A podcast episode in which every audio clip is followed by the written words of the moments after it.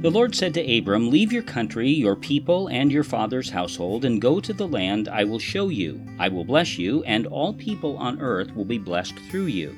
So Abram left as the Lord had told him, and Abram was 75 years old when he set out. That's taken from Genesis 12, verses 1 through 4.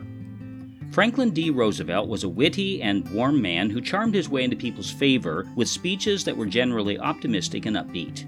But in his first inaugural address to the nation after being elected president, the crushing depression of the 1930s demanded something a bit more somber. This is preeminently a time to speak the truth, he began. We need not shrink from honestly facing conditions in our country today, but this great nation will endure as it has endured. It will revive and it will prosper. So, first of all, let me assert my firm belief that the only thing we have to fear is fear itself.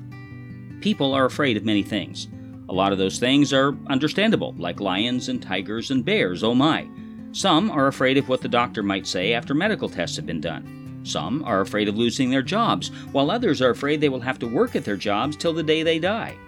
We can be afraid of big things, like earthquakes and tornadoes, and we can be afraid of small things, like spiders. We fear things we do not understand, and we fear things over which we often have no control. We're all afraid of something, and if we're honest, most of us will admit that we are more than a little afraid of the unknown and the future.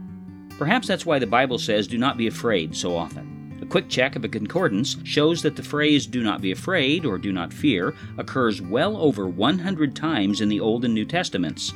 Repeatedly, God tells us not to be afraid, but to trust Him. In our scripture for today, God challenged Abram to leave his homeland, his family, and virtually everything with which he was familiar to go to a place he had never seen before. And he was well into his 70s when the call came. I am sure that Abram had his fears and doubts, and no doubt the fears and doubts of his wife and friends weighed heavily on his mind as well.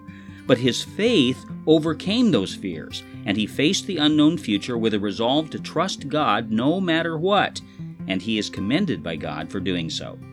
Some say that faith is the opposite of fear. I prefer to think that fear is common, but conquered by faith. God isn't likely to challenge most of us in quite the same way he challenged Abram, but he does ask us to trust him. The question is, are we really willing to do so, or is that just something we say when we're in church?